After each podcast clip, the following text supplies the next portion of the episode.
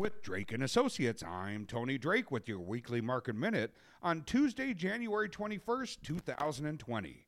Traders were in an upbeat mood last week, reacting to news out of Washington, the signing of the Phase 1 trade deal between the U.S. and China, as well as the Senate passage of the U.S. Mexico Canada agreement. In addition, a new earnings season started. Risk appetite grew and spurred all three of the major Wall Street averages to record settlements on Friday.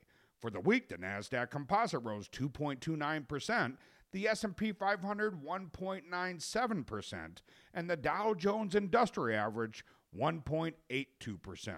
We also saw progress on the trade front as President Donald Trump and Chinese Vice Premier signed off on a new partial U.S. China trade pact on Wednesday.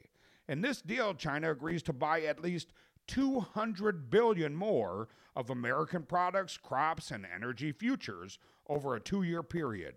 And it must submit an action plan by mid February detailing how it will better protect American intellectual property and cut counterfeiting of American goods. The U.S. agrees to have the 15% tariffs on 120 billion of Chinese imports. Other tariffs slated for last December were scrapped earlier as a part of this agreement. As for the USMCA, President Donald Trump is expected to sign it into law this week. It passed 89 to 10 in the Senate on Thursday and by a wide margin in the House of Representatives in December. Mexico's government has also approved the USMCA.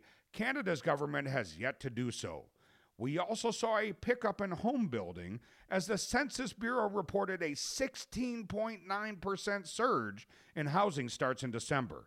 This surpassed expectations. Housing market analysts surveyed had expected no increase. As we look ahead, U.S. stock markets were closed on Monday in observance of the Martin Luther King Jr. holiday. Post offices and Social Security offices were also closed, as well as most of the banks. This week, we'll look forward to Wednesday seeing the December existing home sales figures from the National Association of Realtors. With Drake and Associates, I'm Tony Drake, certified financial planner, News Radio, WTMJ.